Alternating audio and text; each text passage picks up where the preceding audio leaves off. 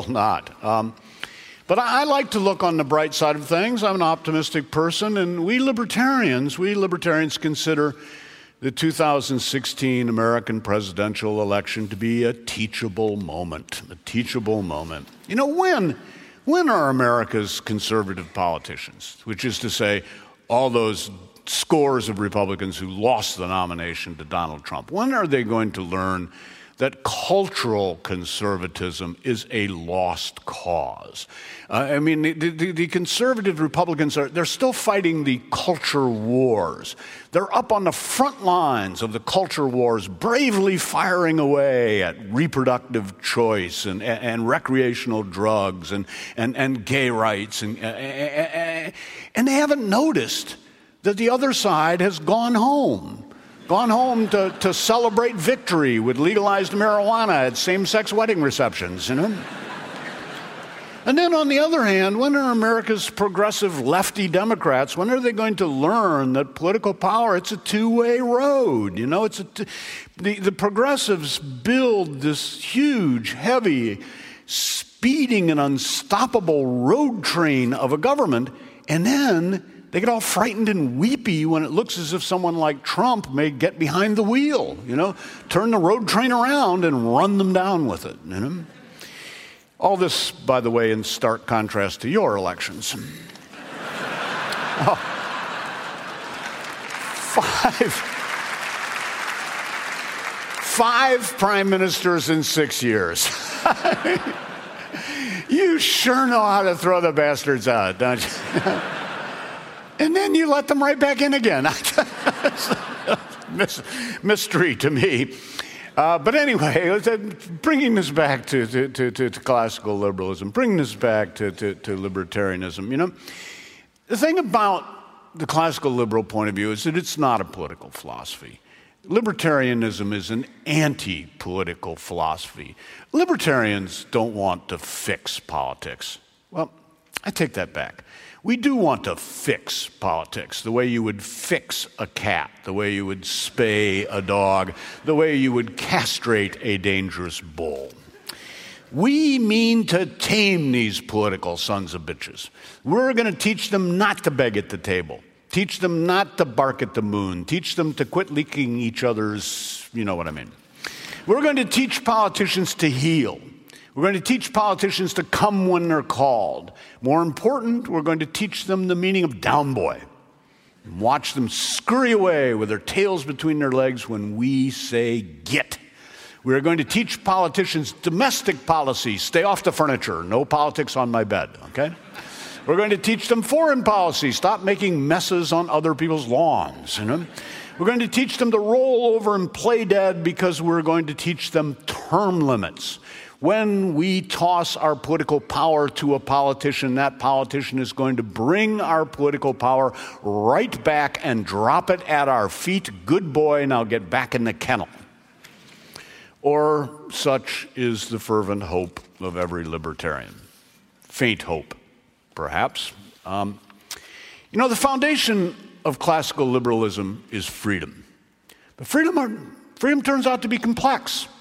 32 definitions of free in the Oxford English Dictionary.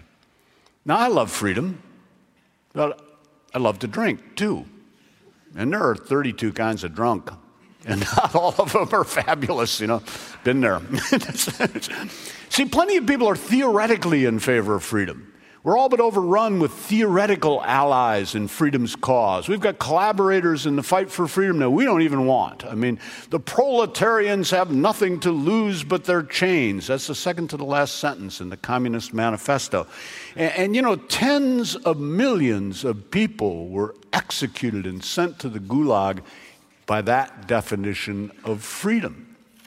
And also, we should keep in mind the etymology of the word freedom. The original meaning of the Old English word frio was not in bondage. The most meaningful thing about freedom is that mankind has a sickening history of slavery. So, freedom's a complex concept, and the purpose of politics, so far as I can see, is to make that concept of freedom more complex. Now, our politicians pay homage to freedom, but they don't really like it. What politicians like is rights. They like rights. Now, rights and freedom are not the same thing. There is a big difference between my asking someone if she is free to have a dance and my telling her I have a right to it. Or the Australian right to vote. Turns out that right is compulsory. People don't vote, you fine them. Now, I know I'm coming from a country that's barking mad, so I, I probably shouldn't say anything to you. But compulsory voting. Are you nuts? Are you absolutely nuts? I mean, if a voter doesn't know anything about politics, anything about the candidates, anything about the issues, pay him to stay home. You know? You know? Now, in political science, there's a distinction between negative rights and positive rights. And like most things in the study of political science, this is confusing uh, because positive, negative, negative rights are positively good, and positive rights have lots of negative consequences. So right away we're confused. Not negative rights. Negative rights are your rights to be free from things like arbitrary arrest, search and seizure without a warrant. Uh, forced deportation to Australia, for that matter, you know. Uh, and then once you got here, freedom from being frog marched into the voting booth and fined if you don't mark your ballot. Um, negative rights are your rights to be from things. Positive rights are your rights to get things for free. Free education, for example. Now, I can't speak for Australia. Uh, you seem quite well educated, but in the US, we have primary and secondary education that is free and worth it. Um, a better name, a better name for negative rights and positive rights, better names would, would be get out of here rights and gimme rights. Now, my usual example of get out of here rights is, is, is the U.S. Constitution, the Bill of Rights that's in the U.S. Constitution, but then I, I wikied it and you don't have one. Um, yeah, you've got a few specific rights that are guaranteed by the Australian Constitution religious liberty, trial by jury, that's somewhat problematic, gimme, get out of here, right to vote. Uh, and your property can't be snatched away. Well, it can be snatched away, but the legislative rigmarole, certain amount of that is involved. Otherwise, you depend for your rights on, on, on parliamentary legislation and on common law going back to the Magna Carta. Magna Carta, which I believe gives barons the right to pull the king's crown down around his ears, tweak his nose, and give the elastic in his codpiece a snap, or something. It's very kind of hard going reading the Magna Carta. It's not spelled well. Um, obviously, they didn't have free education at the time. Um, now, whether you should, you Australians should go out and get a Bill of Rights uh, uh, uh, like Americans have is something I believe has been brought up, and, and it's an interesting question.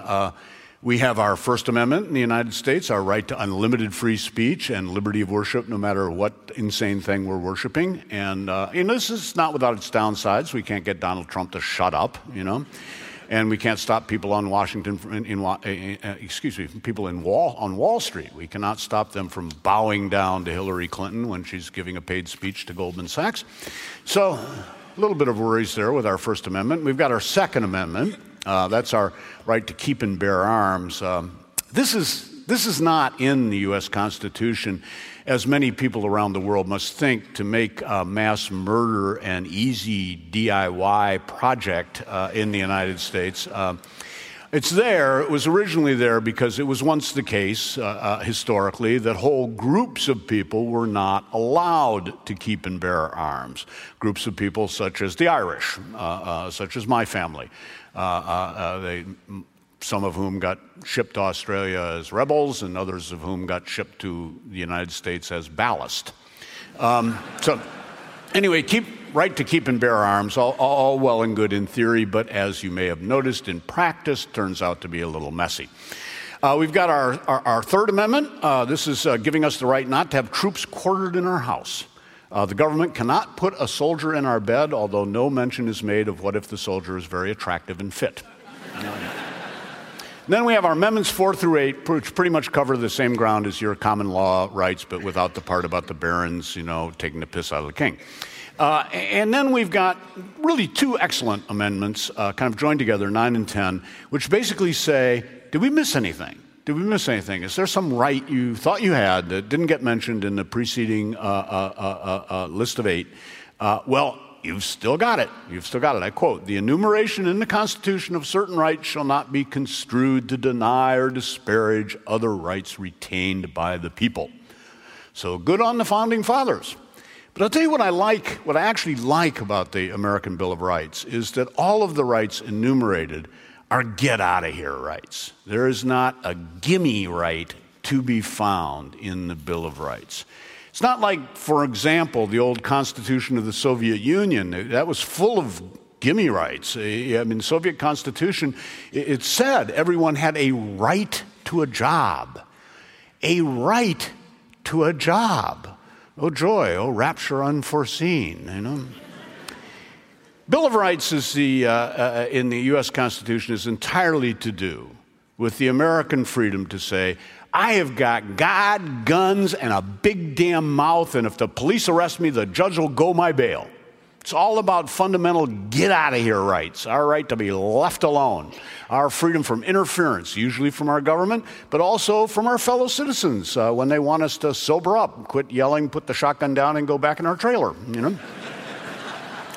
Now, politicians are always lukewarm supporters of get out of here rights. I mean, for one thing, at every election, politicians are being invited to get out of here, you know? For another thing, strict adherence to get out of here rights is a, as a basis for a free society, it leaves little scope for legislating, something that legislators dearly love to do.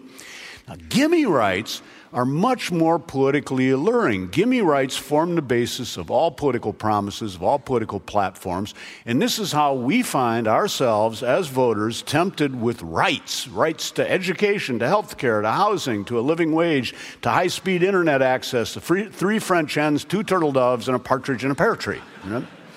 And politicians show no signs of even knowing the difference between get out, get out of here and, and, and give me rights. Indeed, politicians mix those kinds of rights together uh, uh, uh, with malice of forethought and intentionally present their citizens with a muddled idea of freedom. Now, perhaps the most famous political pronouncement of freedom ever made was uh, by American President Franklin Roosevelt.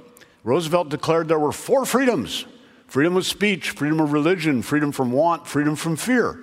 But notice that beggar, number three, freedom from want, has slipped in among the other, the other, you know, courageously speaking, devoutly praying, bravely fighting freedoms. And when a politician says freedom from want, we should well ask, want what? When a politician promises freedom from want, that's not a political statement of generosity. It's a political statement that if we wish to be free from want, we need to go to the political system to become so. And how well is that political system going to deliver? Well, when Franklin Roosevelt made his Four Freedoms speech in January 1941, there were six million Jews in Europe who wanted nothing but a safe place to go. Politicians are careless about promising gimme rights and cynical about delivering them. And gimme rights, in turn, are absurdly expandable. The government gives me the right to get married. This indicates that I have a right to a good marriage. Otherwise, why bother giving me that right? My marriage is made a lot better by my children's right to day- daycare so that the brats aren't in my face all day, being deprived of the right to a nurturing developmental environment. Because every child has the right to a chap, happy childhood. So I, I have the right to happy children. Richer children are happier. Give me some of Angelina Jolie's. Wrong rights kill freedom. Wrong rights suckle the predators upon freedom, politicians. Wrong rights are the source of political power. Now, the expense of gimme rights makes politicians fat and happy. They get to do the spending. Even get out of here rights aren't free. You know, they entail a military, a constabulary, a judiciary, and a considerable expenditure of patience by our neighbors in the ter- trailer park. But gimme rights, gimme rights require no end of money, and money is the least of their cost. Every right means the transfer of goods and services from one group of citizens to another. Now, the first group of citizens, they lose this, these goods and services. But all citizens lose the power that must be given to a political authority to enforce that transfer. Now, so far, I have been speaking in the abstract, except about Donald Trump. He is, he's all too concrete, um, especially from the neck up. Uh, but there, there, there is a, a, not just an abstract argument, but there is a, a, a practical side to classical liberalism. Everybody knows government costs too much, but thanks to the work of two of libertarianism's patron saints, really, the economists Milton and Rose Friedman, uh, thanks to their work, classical liberals are able to explain why government costs so much. Now, more than 30 years ago, in their book and their TV special, Free to Choose, the Friedmans used a, a very simple four box box graph to show that mathematically there are only four ways to spend money. Only four ways that money can be spent. Your money spent on yourself, your money spent on other people, other people's money spent on you, other people's money spent on other people. That's the only four ways that money can be spent. Now, way number one, your money spent on yourself. Now, let's take cars as an example of something to spend on, and me as an example of someone doing the spending, okay? Now, 20, 20 odd years ago, 26 years ago, I guess, I, I, I bought a Porsche uh, uh, that I still have. Uh, was great. I, I, I, got a terrific deal on it. I, I, got it almost new from a dentist who had scared himself with it and bought a Lexus instead. You see, when you spend your money on yourself, you get as nearly as you can exactly what you want, and you bargain as hard as you can for it. And then there's way number two your money spent on other people. Now, you still bargain hard but you're not quite as concerned about getting exactly what's wanted. Although I'm sure that my wife is very fond of the Yugo that I got for her and the kids. Way number three, spending other people's money on yourself. Well, I, am on the fence between, uh, uh, there's a Lamborghini, a Lamborghini uh, Aventador uh, uh, uh, uh that, that, costs $834,000. I'm kind of on the fence between that and an Aston Martin DB9 GT, which is a steal at $201,000. And then there's way number four spending other people's money on other people. You're not involved at all. It's not your buck. Nothing is in it for you. So it might as well be billions spent on reopening all the Holden factories and giving the jobs to saltwater crocodiles who are endangered by climate change. Right? And way number four is the way that all government spending is done. So that's why government costs too much. And everybody also knows that government shouldn't be given too much power, but, but classical liberalism can tell us why government shouldn't be given too much power. And the reason is because government has a special kind of power, a kind of comic book superhero power, or more pro- properly, I should say, a comic book supervillain power. The political system, you see, as in our, our, in our developed world democratic countries, political system has a monopoly on the legal use of deadly force. And that deadly force can be brought to bear upon you for the violation of even the most trivial government regulation. Now, you fall afoul of recycling rules, and you'll get a citation from the Department of Sanitation, and you don't pay the fine, and you'll be sent to jail. Escape from jail, and they'll shoot you. You could be executed for failing to separate the green plastic from the clear plastic in your recycling bin. And your country doesn't even have a death sentence. You, know? you don't even have that penalty. So you think about it, you could be executed. Do you think we should give more power to politicians who would do a thing like that? Government shouldn't be given more power because government is also because government is zero sum. One of the core principles of libertarianism is that the world is not a zero sum place. We can make more things. We can make more things. We can make more things. We can make more money. We can make more food. We can make more energy. We can make more babies. The way for me to get things is by me making them, not by having the government take them from you. But politics is zero sum. There's a fixed amount of political power because there's a fixed amount of me. The political power you have over me because you're holding me at gunpoint because I tried to escape from jail after failing to recycle my trash by separating the clear plastic from the green plastic. That's power that I lose to you. And people know that they're losing their power to the political system. They don't like it, but it's a big temptation to give more and more power to government because government is a huge tool, mighty in its operation, nearly irresistible in its movement. Never mind that it doesn't know where it's going. But government is a huge tool, and it's tempting to use a tool like this when something needs fixing. People don't stop and ask themselves whether the tool suits the task.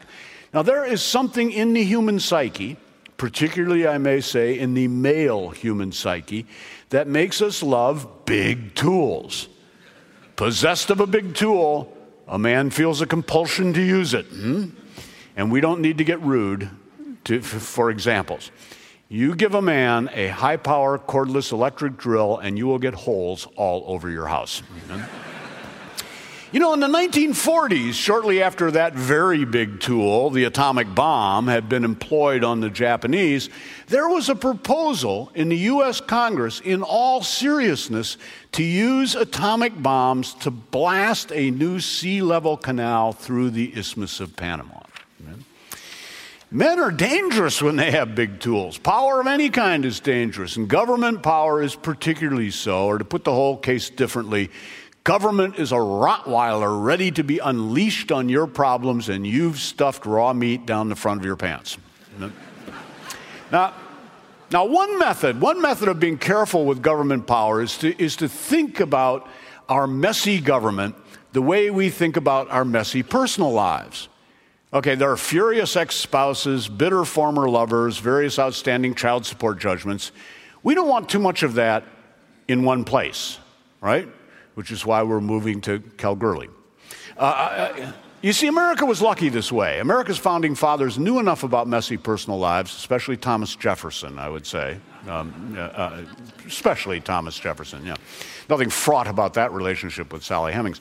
Um, Anyway, as I was saying, America's founding fathers, they, they, knew enough about messy personal lives to make sure that the U.S. Constitution contained decentralization of power and a system where each branch of government would check and balance, at least in theory, the other branches of government. Because if all the ex spouses, the former lovers, and kids whose school fees were supposed to be paying became friends and got the same lawyer, America's founding fathers would have rather moved to Kalgoorlie than let that happen. Uh, you know, it is best for as much government as uh, for as much government power as possible to be distributed to the smallest possible units of government: the states, the cities, the towns, counties, whatever. The state that I live in in the United States, New Hampshire, uh, which is sort of like Hampshire in England, except it's in New England, so it's covered in ice and snow for two thirds of the year, but otherwise very similar.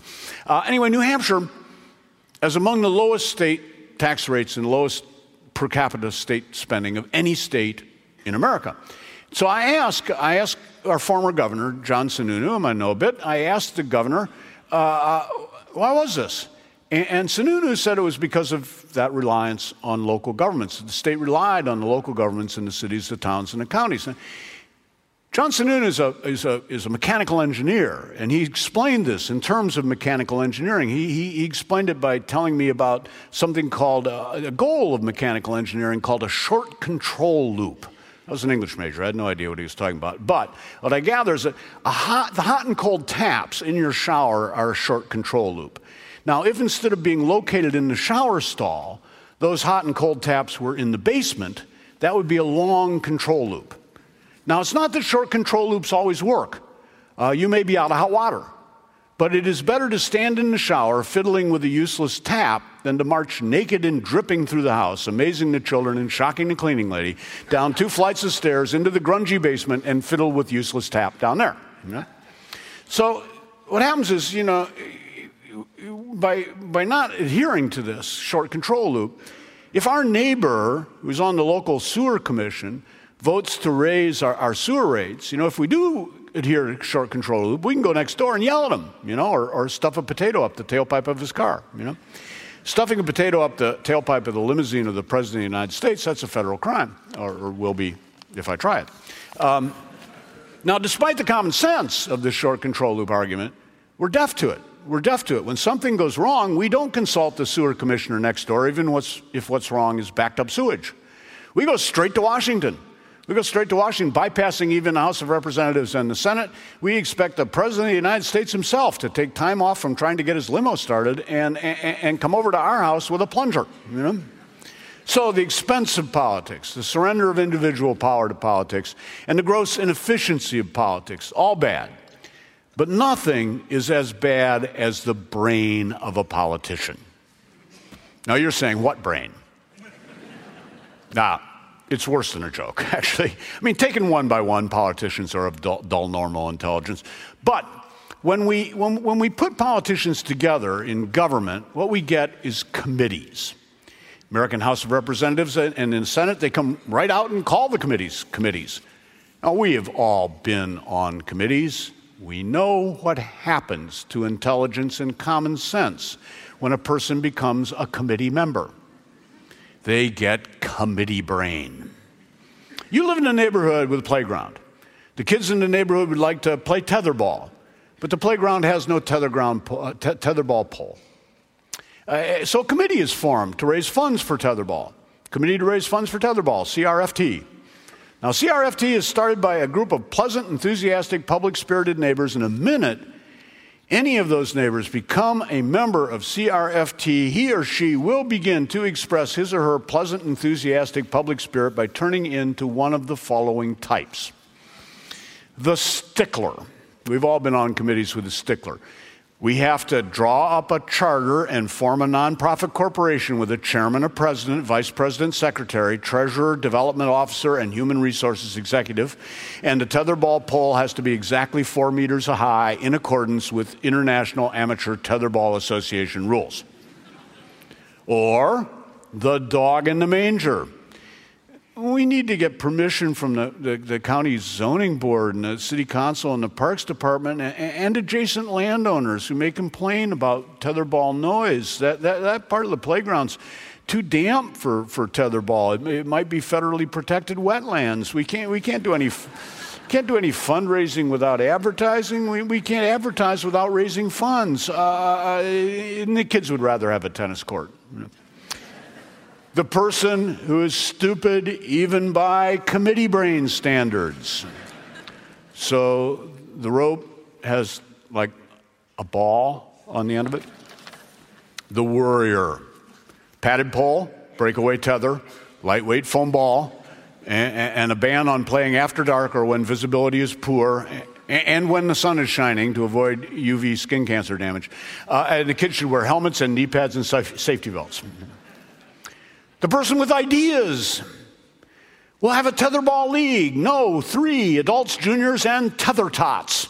Let's, let's set up a challenge grant to erect a second tetherball pole in the inner city. Midnight tetherball could, could, could be an alternative to crime for deprived youth. We can also promote tetherball as a way to combat child obesity, which would make us eligible for funding from the Gates Foundation. the person with ideas, none of which have anything to do with tetherball. Is the tether biodegradable? Is the pole made from recycled materials?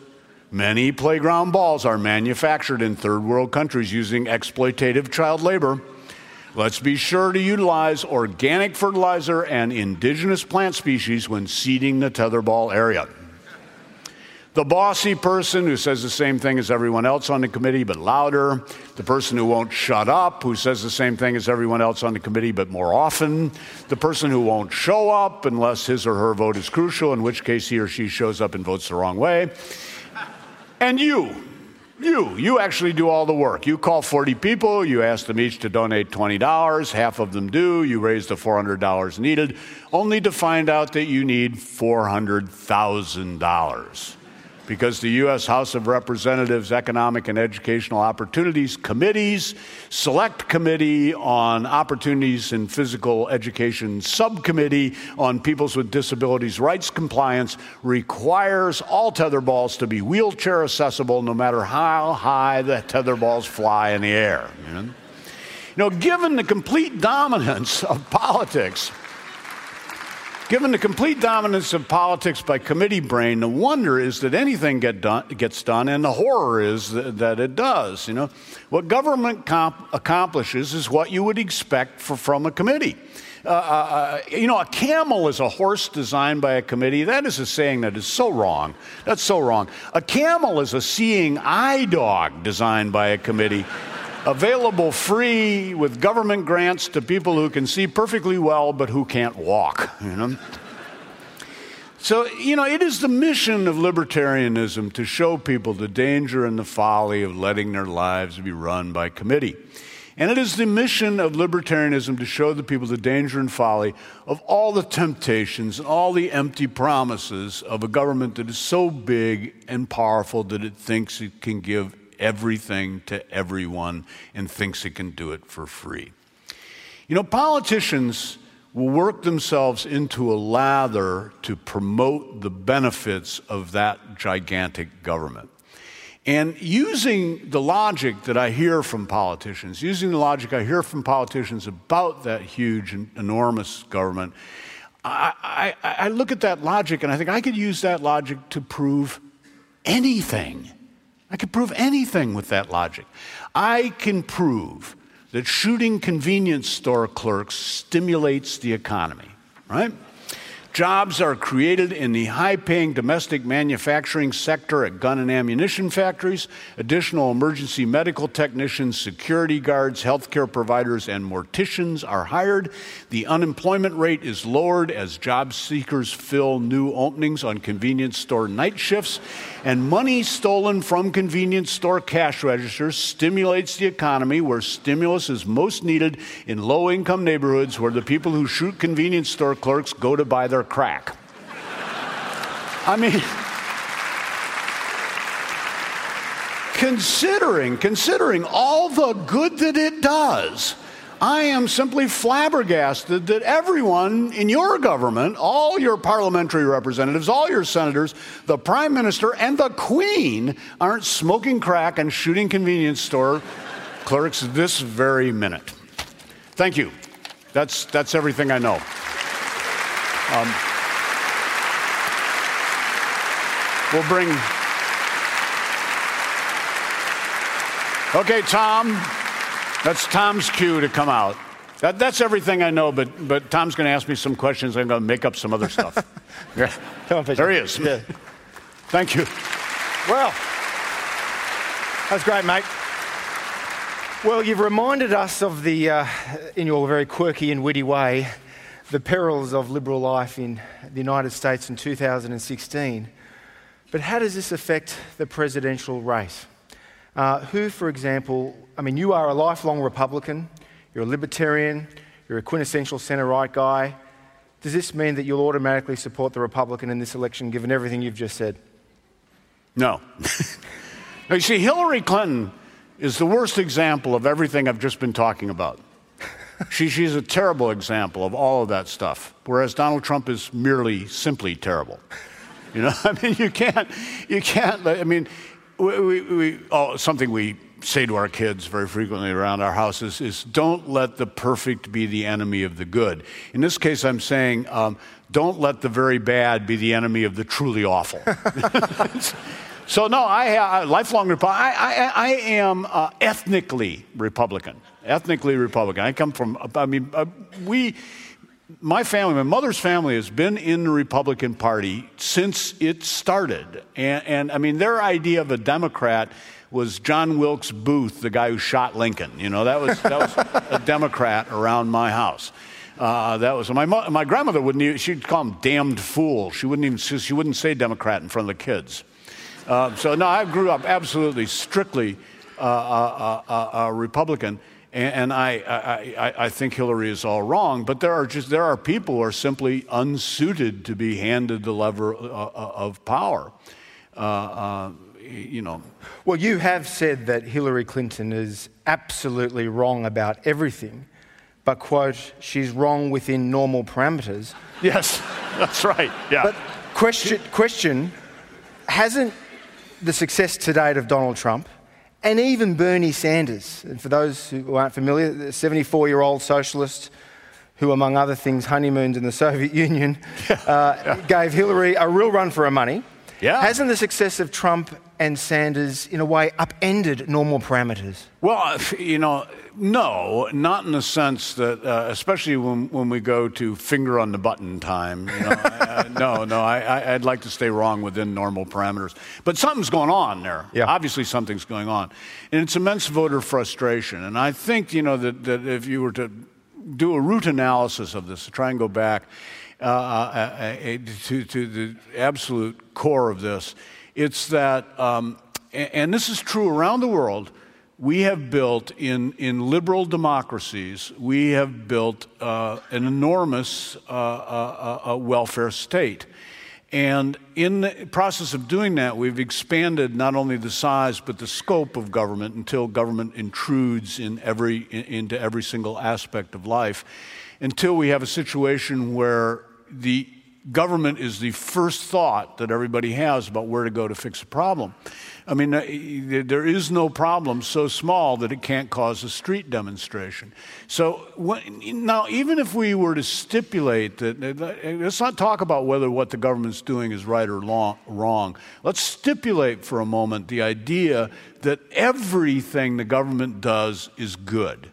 We'll just that's not a very likely idea, but let's just hold that as a thought experiment for a moment. Let's say everything the government is doing is good. It still couldn't possibly get it all done. It couldn't do it all, and it certainly couldn't do it all uh, w- w- without absolutely breaking the bank, which is what all of our governments in, in, in developed countries with, with the social benefit states are doing. I mean, it's like a spousal relationship, it's like a marriage where I say to my spouse, look, okay, uh, let's, let's divide up how we do things. Uh, you, you'll, you'll earn the principal income and, and, and you'll raise the kids uh, and, and you'll do all the cooking and the house cleaning. Uh, and, and, and, and, take care of the car maintenance, you know, and, and, and, and, and, and, and do the, the lawn work. Yeah, you're going to do that. And I'm going to I, I don't, you know, I'm going to watch football on television. this marriage is not going to work out, okay? And this is kind of the marriage that we, the electorate, have. This is the marriage we're in with the government, where we've, we've said to the government, like, okay, take care of, yeah. take care of everything for us. And even if that government were really doing a good job and all the things that it did were good, uh, that's a big if. Yeah, but does that explain the success of Trump? I mean, there were 17 Republican presidential candidates in this primary and he was probably the least free market oriented, correct? Yes. Well, no, it explains the frustration. It doesn't explain how the fr- frustration vented itself. And it's so scary to look at the United States, which it, it was once upon a time basically a one party state. You know, I think there was a British journalist, it may have been Andrew Cockburn uh, uh, or Alexander, one may have been one of the Cockburn brothers, who said that, you know, America basically has one political party, and just like America, they've got two of them. You know, there used to be huge, huge overlap uh, uh, uh, between the two parties. And even now that they've been locked in partisan battle over the past eight years, there's still a tremendous about, uh, uh, uh, overlap in objectives, if not in, in, the method of getting there. To see America's electric fire off in two radically different directions that have nothing to do with this long standing American consensus. One, one, lunatic leftist over here, you know, I mean, I, am going, you know, I, zombie politics. That's zombie politics. His politics are dead. The Berlin Wall fell on his politics, you know. Boom, you know, they got killed. And I thinking, well, of course it's kids. Of course it's kids who go for yeah. Bernie. You don't realize, I mean, where were, where were, you say to these kids, well, where were you in 1989? Oh, yeah, not born by a long shot. you know, we killed off communism so well that they don't know it doesn't work, you know? You know, we, we did such a good job. like that system, you know. And of course, kids are always left wing because they come from the only, the only example of Lenin's idea of from each according to his ability to each according to his needs. There's only one place that actually happens. It's your house. It's your family, right? You know, that's what happens in my house, you know, from each according to his ability. That would be dad's paycheck, you know, to each according to his need, which would be everything you can imagine that the kids want. And uh, uh, uh, so you got it shooting off in that direction. So Bernie is saying, we've got the government, we've asked the government to do almost everything. Let's just knock it off and ask it to do absolutely everything, okay? And so that might work. And then you've got Trump, and I don't know what the hell is going on with Trump. Trump is basic, Trump is a middle finger. Trump is a middle finger to the establishment, and not just the establishment, Hillary Clinton establishment, the Barack Obama establishment, or even like the Jeb Bush establishment, it's a middle finger to all of us in this room. You know, I mean, it is to all of the elites. This is, this is what, you know, people who feel that they are just set upon. I interviewed, excuse me for going on about this, but I, I did a piece for BBC World Service about the New Hampshire primary. Now, this is tough First, you only got 27 minutes. Second place, it's the World Service. So it's, it's, not Americans. And not only that, it's the World Service. So a lot of people who are listening, English is not their first language. So you got to be clear in your explanation about what, what's going on here. And I failed utterly and completely. But I interviewed a lot of Trump supporters, and I would go. I would go right up to them. Don't you think he's a little vulgar? Yeah. Would you want them around your house? No. Why are you voting for them? Because of this, you know, because um, they deserve this. They got this coming. And then you would ask people, why are, why are you so frustrated? And like one, one guy was saying to me, he said, Look, you know, I got all these problems that I have with government. I work in a heavily regulated, I, I, I, I, I, I, got a timber business. I cut trees for a living. It is really heavily regulated. I got this kind of paperwork, I got that kind of paperwork, I got this kind of stuff for my employees, and that kind of this to fill out, and the other thing, and this tax, and that permit, and this is, you know, uh, and, and all this stuff. And it's just really frustrating to me. And then I turn on the TV, and what are all the big shots talking about? Transgender bathrooms. we work in the woods. We don't have any bathrooms. so this is feeling that I got from the Trump supporters who are not personally dislikable people, or not even personally angry people for the most part when I talk to them. It was just this frustration with a world that seems to be have no interest in their ordinary day to day problems. Again, I got from another person, he said, Obamacare, Obamacare. Said, I got a little business. He said, you know, and I can afford Obamacare for, for, for, for my employees, but I can't afford the paperwork. The people in Washington, they never think about this. Every time they come up with a new brilliant idea, this big stack of paperwork arrives on my desk. It's just me and my wife. I don't have a human, you know, a, a human services department. I don't have a legal department. It's just me and my wife running this business. This is time away from my business, you know. Another guy was going on about like gas tanks. He had a gas station. He said, I can't get the permits to take the old tanks out. They're beginning to leak. They need to be replaced. I can't get the permits to remove them. I can't get the permits to put new tanks in. What am I supposed to do? Stand there and hold the gas in my cupped hand, you know? And I, of course, I, am wanting to say, I'm not quite saying it, but I'm, I'm sure thinking it. I, in electing a maniac president of the United States fixes this how? You know? But none, you know, but but but the grievances I heard yeah. were genuine grievances. Yeah, but I mean, I mean, to be fair to Trump and indeed Sanders, it's been said they've been tapping into this widespread sense of economic anxiety. Now, you did mention the collapse of communism. December is the 25th anniversary of the collapse of the Soviet Union.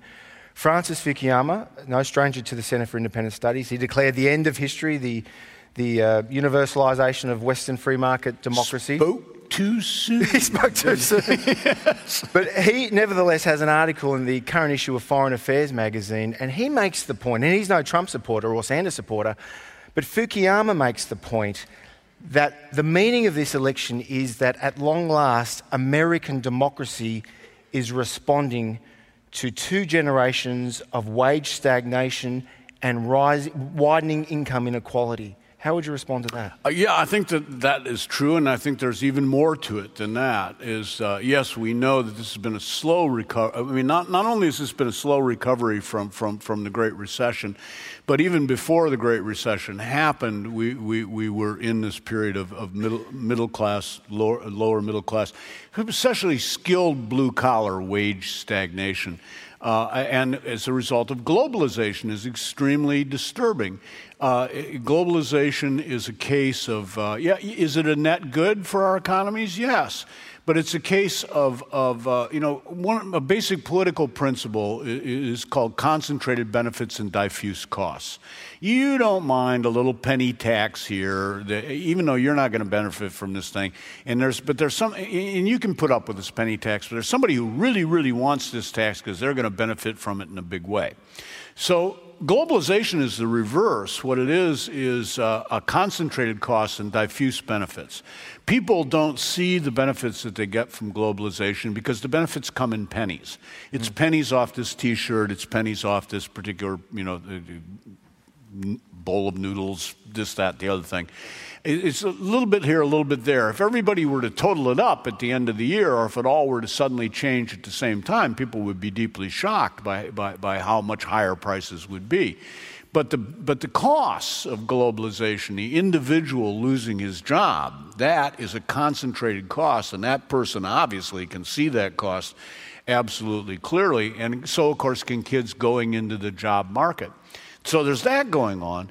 There's also, we're undergoing a massive economic and technological change, a change that, that, that, that probably exceeds, uh, uh, it probably qualitatively exceeds the Industrial Revolution. It certainly is moving much faster than the Industrial Revolution moved. Industrial mm-hmm. Revolution really took 100 years to take place and still hasn't reached parts of the world. You know, the electronic revolution is happening really fast, and it's also so it's causing all the disruptions that the, the industrial revolution did, but it's causing them quicker. The other problem with it is it's nonlinear. The one thing about the industrial revolution caused huge disruptions in people's lives and in society but it had a sort of linearity to it, you know. And once you'd seen a railroad train, how surprised were you by an automobile? Not very much, because it's just a locomotive off the tracks, you know. But but the, but this the, the, the current electronic or whatever it may be called, uh, uh, revolution, the digital revolution that we're undergoing, is going off in so many directions at so many different times, changing things where you least expected them. Uh, and, and it's leaving everybody a little yeah, Well, nervous. to what extent is this digital disruption, economic dislocation that's culminated in the rise of Trumpism, to what extent is this a global phenomenon? I mean, to what extent do you see this in many parts of Western and Eastern Europe? Uh, pretty much everywhere, I think we see it in the developed world. Certainly, it's the Brexit vote. You know, the Brexit vote stems from the same sort of thing. I would say the Scottish independence movement, putting on, on, on the other side, also stems from it. Uh, there is, of course, a, a, a clear and present while, while, we in the United States and you here may feel a general unease, dissatisfaction, and worry, they've got some highly specific things to worry about in Europe, and it's causing the frustration there to be channeled into, into really some really unpleasant things. You know, I mean, to nationalistic, chauvinistic, outright racist splinter political parties that are no longer splinters. I mean, Marie Le Pen probably has you know more political influence than any other person in France, and that they're really threatening the established parties over there. Yes, they? they? really are. Yeah, yeah. and they're uh, uh, you know, I mean, uh, they, there's nothing of the fool about Marie, Marine Le Pen. You know, I mean, there's nothing clownish. But after Le Pen, after Trump, will normal programming resume in mainstream politics in the West? Yeah, probably, but when is always the question. You sort of feel like, you know, looking out at this landscape, you sure things will return to normal, but it's, it's, but you know, it's like the, the, the problem that economists have. Economists can always accurately tell us what will happen. They just can never tell us the two things we want to know, which is when and how much. You know, about that, they're, they're, they're absolutely. There was the, the chief economist uh, uh, uh, uh of, uh, of, the, of the now retired of the New York Stock Exchange, an older guy, so we'll allow him to tell a somewhat sexist joke. But he said, you know, an economist is, uh, is a guy who knows 100 sexual positions and doesn't have a girlfriend. You know? Uh, Michael Lind, one of the sharp minds in Washington, Michael Lind, yes. makes a point in a recent article, I think it was in Politico. He says that what we're witnessing now is not a left right divide in mainstream politics, but long, the beginning of a long battle between multicultural globalists, these are the elites, and populist nationalists, the masses. Is that plausible? It is plausible enough to be seriously worried about. Plausible enough to, to you know, I mean, I'm not sure he's right, but, he, but, but, but, but it, it, it certainly is a possibility. And I think one of the things that, that, that people, politicians need to understand. I, I mean, I, I love being a journalist. I love being a journalist because of moments like this.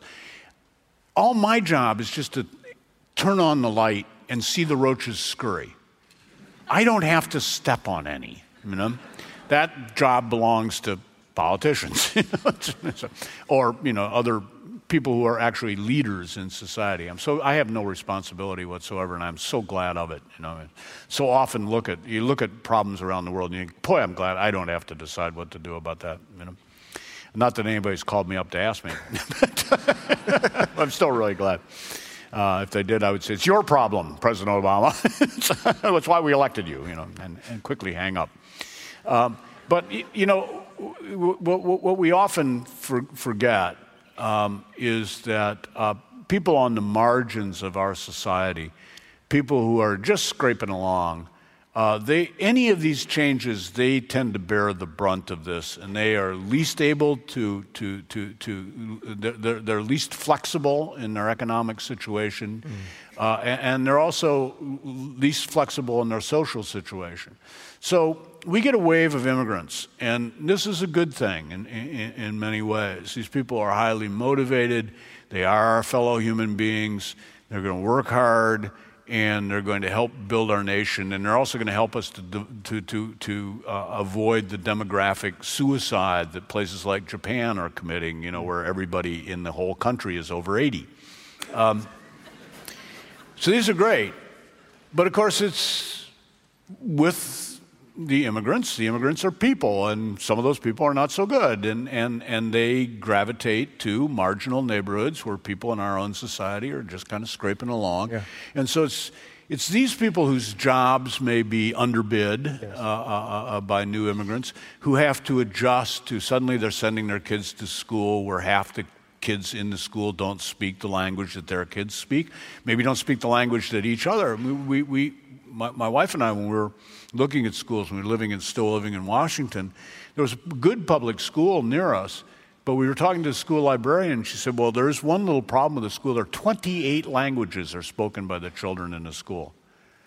This makes even just teaching two and two, because I don't know what the Tagalog word for two is, you know. Uh, uh, this makes complicated everything for, for, for, the school. And yeah, these people are, um, uh, you know, they're, they, they, they, would, they, they wouldn't, wouldn't be human if they weren't having trouble adjusting. Yeah, the process stuff. of coming to grips with radical change is never easy. Before I ask my last question, we'll open it up to everyone here. Uh, one, two, three, four, if you'd like to assemble, and we'll try to get your questions in. We'll have 15 minutes.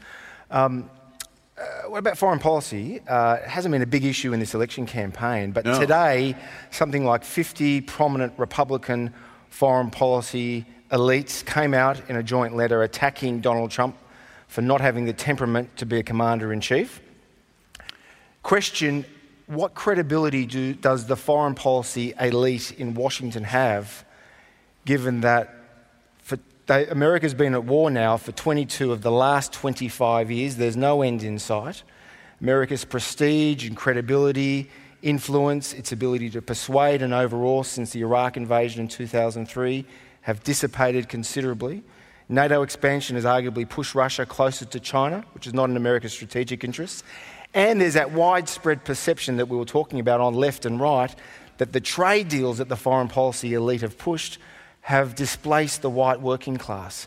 What credibility does the Washington well, foreign policy let, elite let, have here? Slightly, the, the, trade and the war things are slightly separate. Let's go with the war one. You know, the, the yes, it is be tempting to say uh, uh, that uh, you know you go through the New York phone book if they had a phone book anymore at random and pick somebody Trump you know and and and and put them in charge of American foreign policy and, and, and, you know but the thing of it is having spent 20 years as a foreign correspondent uh, I gotta say foreign policy is an area in which you never want to say the words things can't get any worse.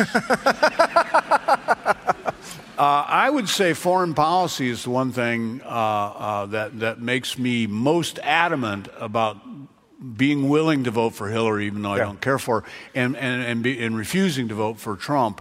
Uh, uh, uh, and it, it, truly does. You know, you, you, you, don't want, there are horrible surprises that could happen out there. Bad as the Iraq War and its aftermath was, things could be worse than that. And but you the, just but, don't want. But the American people are very war weary. This is quite evident. Oh, we are tired of it. I mean, we could hardly not Trump be. will run the campaign in the next three yeah. months that Hillary is a hawk yeah. who makes a bad situation by meddling in the Middle East. If you vote for me, we'll get out of these wars. That's what Trump's argument would be. And yet, at the same time, sometimes you know there is no way out but forward. You know, as, Winston Churchill had uh, said about, he said, "When you're going through hell, keep going."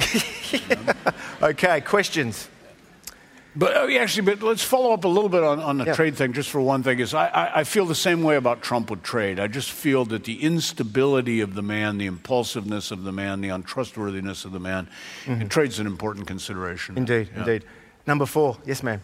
Um, I'm just surprised that you've only mentioned Gary Johnson in passing, and wanted to know what you think about his candidacy and what the impact will be on these, this outcome. These are the Libertarian candidates, Gary Johnson and William Weld. What are their prospects, and will you support them? Well, you know, if I have the luxury, I, yes, I'd like to support them. But I mean, I think it's so important that Trump not be president. That if it, if I wake up on if I wake up on election day and in my state Hillary is ahead by a comfy 30 points, you know, uh, I will then have the luxury for, to, to vote the Libertarian ticket.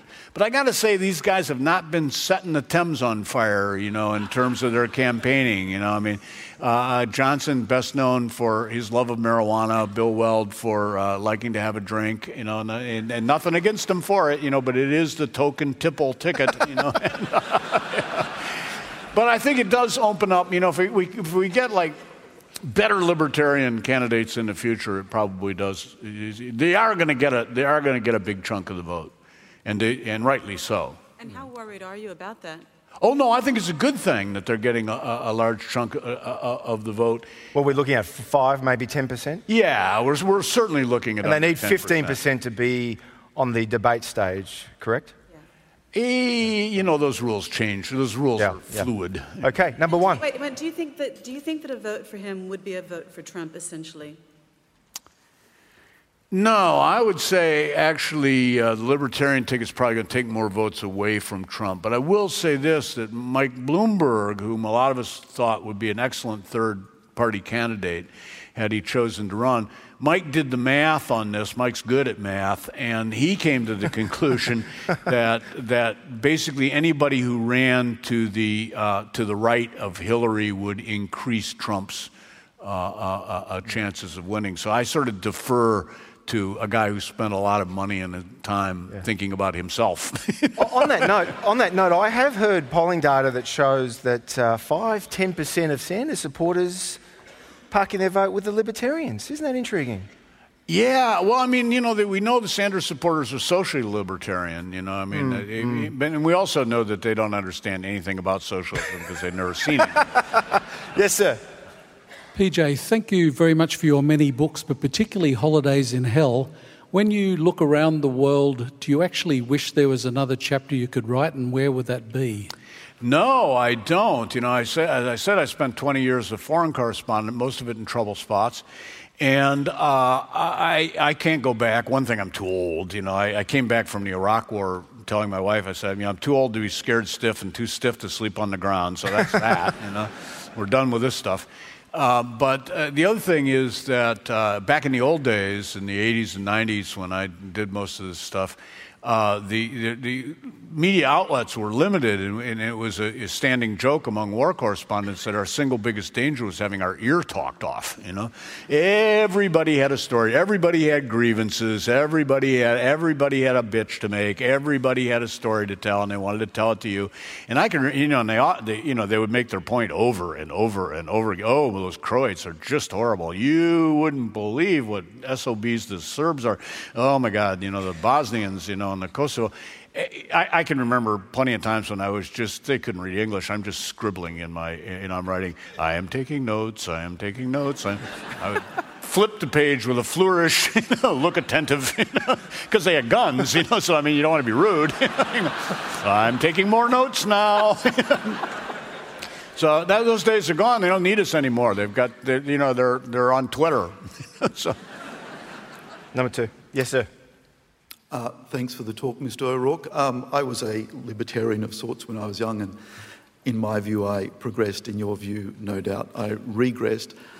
Um, my question concerns the sort of uh, large scale structure of the uh, economy of your country. So, you know, your president coined the term military industrial complex, and without going into the details, that's the idea that there is a cooperation between big business and government to take a massive wad of the tax spend and use it for global domination. And unless a fair few leftists are completely wrong, uh, certainly it could be said that your country is very, very distant from anything resembling a sort of laissez faire yeah. type of system. My question, I guess, is what's the point of being a libertarian in that context? Because you could live for 500 years and never get there.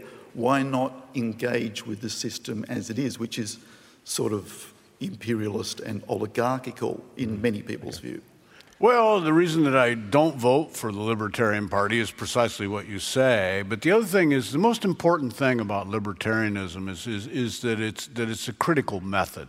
That you, when you look at what a politician has to say or a program is being presented, you, libertarianism basically asks you to ask three questions, which is Is this conducive to human dignity? Is this conducive to human liberty? Is this conducive to human responsibility, to individual responsibility, individual liberty, individual responsibility, individual dignity. So libertarianism is more, it's not a coherent political philosophy, it's more a way of looking at things. And I would guess that, that, that however your vote may have shifted, uh, uh, on the political spectrum, my, my, my guess is that, that you probably retain that, that, that, that core idea of how to look at things. Mm. Libertarianism is uh, incompatible with a Pax Americana, in other words. Well, it certainly has its problems. And incidentally, with the military industrial complex, where'd the industrial part go? Those guys all lost their jobs. It's now become the like uh, military and and, and, and, and, and, renewable solar power, uh, uh, eco-friendly light rail complex. Number three, yes, sir. Thank you very much, uh, Mr. Mr. O'Rourke. Uh, regarding Donald Trump, uh, he's obviously been brought to heel uh, in the last week, given his widely absurd carry on for the weeks before, attacking the Khan family, yeah. Uh, kicking babies out, and all that sort of off the cuff stuff. He was brought uh, to endorse McCain uh, Paul Ryan, and a few other senators with a written script, which was very unusual for him because he. We had to remember their names. yes. but, but, he was obviously schooled by the Gingrich, uh, Giuliani's, the yeah. elders, if you like, of the party. Yeah. And in fact, even in uh, Detroit, where he gave his economic speech, it was still scripted. And even when um, uh, protesters were saying, you know, he had small hands and all the rest, which is just such a delicious insult. Question. Uh, do you think he can stay? Uh, you know, the question is, can he stay on message? No. Or is he going to flip out next, yeah, he's gonna in the next out. 24 hours? yeah, he's absolutely going to flip out. You know, I mean, he is, uh, people have done all this psychoanalysis of Trump. I don't think anybody who's raised kids needs to do any psychoanalysis of Trump. the big three-year-old, you know. Yeah, I can be really cute for a moment, you know, and then like all hell breaks loose, you know. We had a saying, particularly about our eldest daughter, was that the there's the terrible twos, and then there are the threes that are so bad there's no name for them. and he is, he's, he's just, you know, he's he, utterly infantile person. Yes, ma'am. Um, so, given that you think Trump is just a massive middle finger to everyone, how do you feel about, or what do you think about the way the Republican establishment or elites are handling his candidacy? Should they be disavowing him, or? Yes, they should be. I, am ashamed of them. You know, I'm, I'm absolutely ashamed of them. They should, they should have the guts like the Bush family has to step aside and say, no, this is just absolutely inappropriate, you know.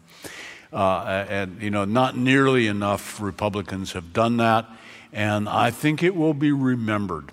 I think it will, re- it will be remembered, especially if he gets elected. Oh, gosh, know, it will be a very much what did you do during the, what did you do during the Trump, Daddy? yeah, but, but, hang on. On that note, though, should, they re- should these Republicans repudiate Trump because of his rude and crude behaviour or because he essentially wants to upend the central pillars of the Republican Party that have been in place since Ronald Reagan's ascendancy? Oh, well, certainly uh, uh, both those things, but probably they should start with his character and then go to his, you know, right. his, his, his ideology right. or lack thereof. You know. Yes, ma'am.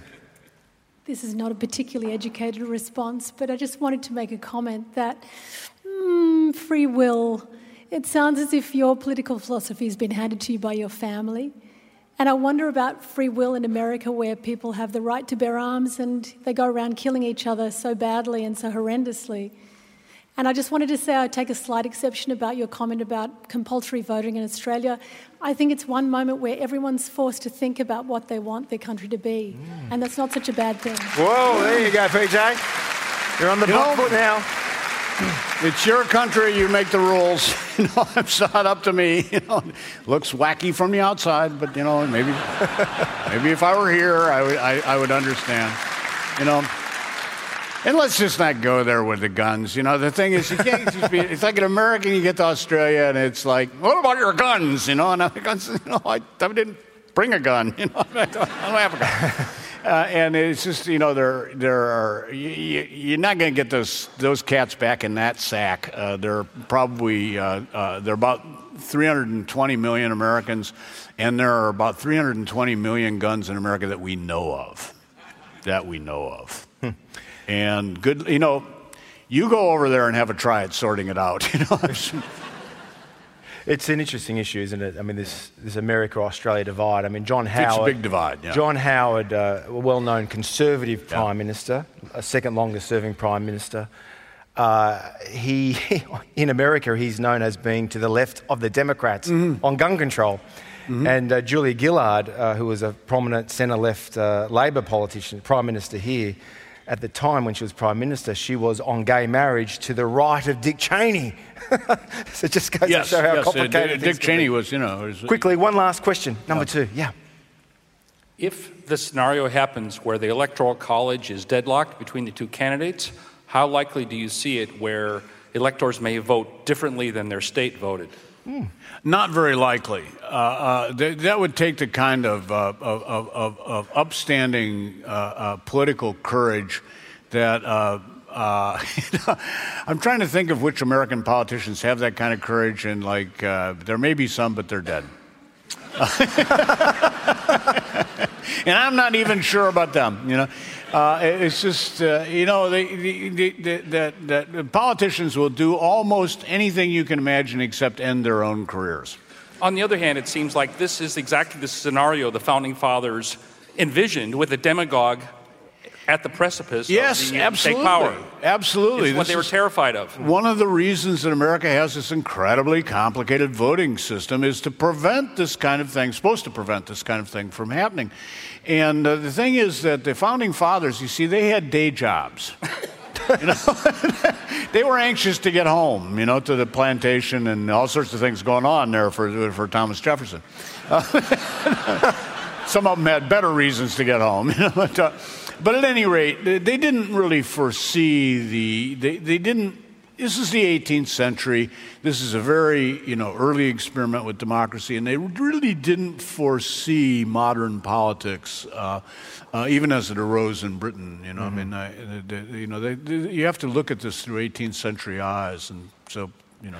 Look, we could keep talking, and I'm so sorry we've got no more time for questions. But, ladies and gentlemen, please thank me, PJ O'Rourke. you're very welcome. Thank you.